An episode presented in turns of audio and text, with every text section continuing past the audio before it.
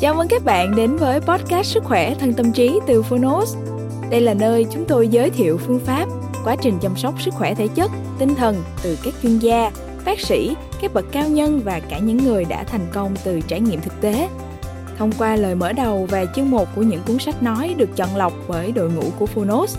Với podcast này, Phonos hy vọng người nghe sẽ tìm được cho mình những cuốn sách phù hợp, tìm được những kiến thức hữu ích, hướng tới lối sống lành mạnh, tích cực từ đó có một cuộc sống khỏe mạnh, bình an và ý nghĩa. Sức khỏe, thân tâm trí được phát sóng đều đặn vào thứ hai hàng tuần. Mời các bạn cùng đón nghe nhé.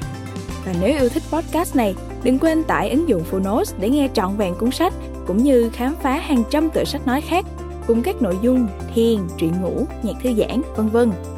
Giờ thì mời bạn lắng nghe chương một của cuốn sách ngày hôm nay nhé.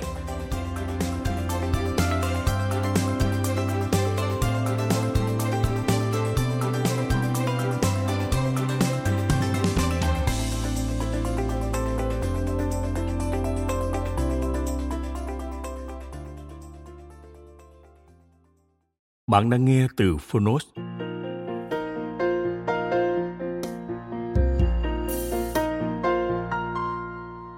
Tác phẩm Sống vốn đơn thuần. Tác giả Phong Tử Khải. Người dịch Tố Hinh. Độc quyền tại Phonos, Nhà xuất bản Hà Nội, Công ty Văn hóa và Truyền thông Nhã Nam. Thông thống nước liền sông Phe phẩy quạt nồng nhớ bốc sen tay nhỏ, năm ấy ngồi chung. Lời tựa tranh hồ sen nhớ bạn, kim nông viết. Chương một, sáng tỏ thông suốt. Mọi sự vật, sự việc mà tôi từng thấy, từng nghe, từng làm trong 30 năm cuộc đời đều được ghi chép và khảo chứng kỹ càng, mà chỉ chiếm một góc trong trang sách, một phần nhỏ vô cùng trong cả quyển tin chắc rằng trong vũ trụ có một quyển sổ lớn như thế để hóa giải hết thảy băn khoăn và dây dứt của tôi. Cuốc kêu ra rã bốn canh rồng dậy thấy tầm nhiều sợ ít dâu. Nào biết trăng treo đầu ngọn liễu, giai nhân ca múa đã về đâu. Bài khúc ngâm của người đàn bà nuôi tầm của tạ phương đắc dần.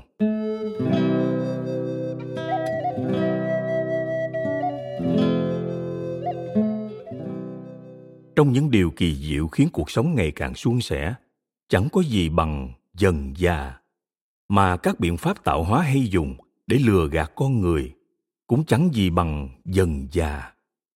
Bất giác, đứa bé hồn nhiên ngây thơ đã dần già trở thành gã trai bừng bừng giả tâm cậu trai hào sản khẳng khái, dần già trở nên người lớn lạnh lùng tàn nhẫn. Người lớn nhiệt tình hăng hái, dần già thành ra lão già gàn dở. Vì sự thay đổi diễn ra dần dần, từng năm từng năm, từng tháng từng tháng, từng ngày từng ngày, từng giờ từng giờ, từng phút từng phút, từng giây từng giây, như đi từ triền dốc dài thoai thoải xuống, không thấy được độ dốc cũng không cảm giác được từng chặng đường. Cứ ngỡ như mình vẫn đang ở một vị trí không hề thay đổi, lại liên tục nảy sinh những hứng thú và giá trị. Từ đó cuộc sống được khẳng định và ngày càng suôn sẻ. Nếu giả sử cuộc sống thay đổi không giống triền núi, mà như nhịp phách cung đàn đang từ đô thình đình chuyển sang rê, cũng như đứa bé đêm qua thoát chốc đã thành cậu trai sớm nay, hoặc như nhịp điệu nhảy cốc từ đô sang mi. Tựa hồ sớm còn trẻ trung mà chiều đà tóc bạc. Con người ta ắt sẽ kinh ngạc, bùi ngùi, buồn bã hoặc đau xót trước cái vô thường của cuộc đời mà không muốn làm người nữa. Thế mới biết cuộc đời vốn duy trì ở cái dần già vậy. Điều này có lẽ càng dễ thấy hơn ở phụ nữ. Trong ca kịch, thiếu nữ như hoa trên sân khấu chính là bà lão bên bếp lửa ngày sau câu này thoạt nghe thì khó tin, thiếu nữ cũng không chịu thừa nhận. Nhưng thực sự, những bà cụ hiện giờ đều do các thiếu nữ như hoa, dần già trở thành. Sở dĩ con người chống chịu được qua vật dời sao đổi, cũng đều nhờ dần già trợ giúp. Con cháu nhà giàu sang vì phá sản liên tiếp mà dần già sạch bách của nã, thành ra người nghèo. Người nghèo chỉ có thể đi làm thuê làm thuê thường lại thành nô lệ. Nô lệ dễ hóa ra vô lại vô lại rất gần với ăn mày. Ăn mày chẳng nề trộm cắp. Những ví dụ như thế nhan nhản cả trong tiểu thuyết lẫn ngoài đời. Vì thay đổi trong cuộc sống thường kéo dài 10, 20 năm, dần già từng bước một, khiến người trong cuộc không cảm nhận được biến chuyển gì lớn. Bởi thế, tuy đã đến nước đói nghèo bệnh tật, khổ sở đọa đầy, vẫn nắm níu luyến lưu niềm vui sống trước mắt. Ví như một kẻ tiền rừng bạc bể, đột nhiên trở thành ăn mày hay kẻ trộm, hẳn đã căm uất không muốn sống nữa. Đây là quy luật bí ẩn của tự nhiên, cũng là năng lực diệu kỳ của Thượng Đế. Âm dương biến chuyển, xuân đến thu đi, cùng những tươi héo sinh diệt của vạn vật đều tuân theo quy tắc này. Từ mùa xuân đâm chồi, dần già thành mùa hạ bóng mát, từ mùa thu tiêu điều, dần già thành mùa đông quạnh quẻ. Tuy chúng ta đã trải mấy chục phen nóng lạnh, nhưng đêm đông ôm chăn ấm bên lò sưởi vẫn khó mà tưởng tượng được tâm tình ngày hè. Uống nước đá phe phẩy quạt. Trái lại cũng thế. Song mùa đông từng ngày từng ngày từng giờ từng giờ từng phút từng phút từng giây từng giây chuyển mình sang hạ mà hạ cũng từng ngày từng ngày, từng giờ từng giờ, từng phút từng phút, từng giây từng giây trở thành đông. Âm thầm, kín đáo, chẳng có dấu hiệu nào rõ rệt. Sáng tối cũng vậy. Chập tối ngồi bên sông cửa đọc sách, trang sách dần già tối đi. Nếu vẫn đọc tiếp, thị lực sẽ dần tăng lên khi ánh sáng yếu dần, thì gần như sẽ mãi mãi nhận được mặt chữ trên giấy nghĩa là không nhận thấy ngày đã thành đêm. Bình minh rọi xong chăm chú ngắm phương đông không chớp mắt thì cũng không nhận ra dấu vết đêm chuyển sang ngày.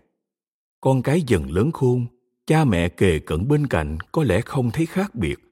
Song họ hàng lâu lâu gặp mặt lại không nhận ra. Giao thừa năm trước, chúng ta từng ngồi bên nến hồng đợi thủy tiên nở. Đúng là ngốc nghếch nếu thủy tiên thực sự nở ngay trước mặt cho chúng ta xem, thì quy luật tự nhiên đã bị phá hỏng, cội nguồn vũ trụ lung lay, ngày tàn của nhân loại sắp đến.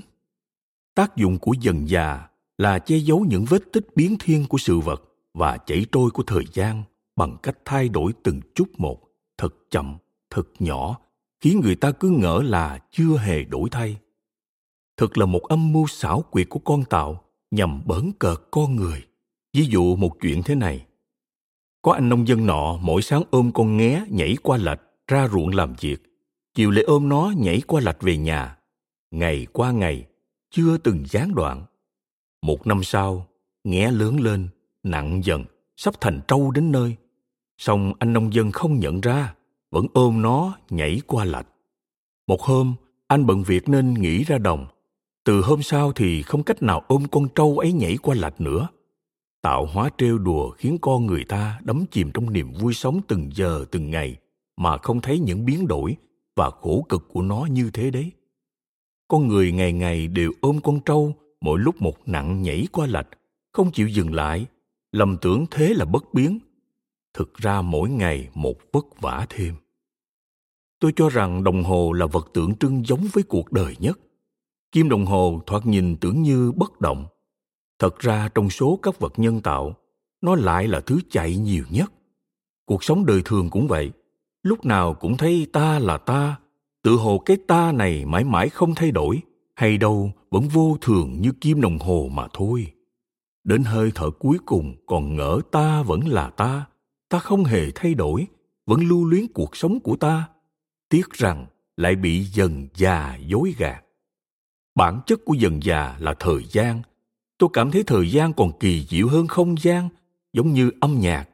Nghệ thuật của thời gian còn bí ẩn hơn hội họa. Nghệ thuật của không gian vậy. Vì dẫu không gian rộng lớn đến đâu, thậm chí là vô hạn, thì chúng ta luôn có thể nắm được một đầu của nó, nhận thức được một điểm của nó. Còn thời gian Cảm ơn bạn đã lắng nghe podcast Sức khỏe thân tâm trí. Podcast này được sản xuất bởi Phonos, ứng dụng sách nói có bản quyền và âm thanh số dành cho người Việt. Hẹn gặp lại ở những tập tiếp theo.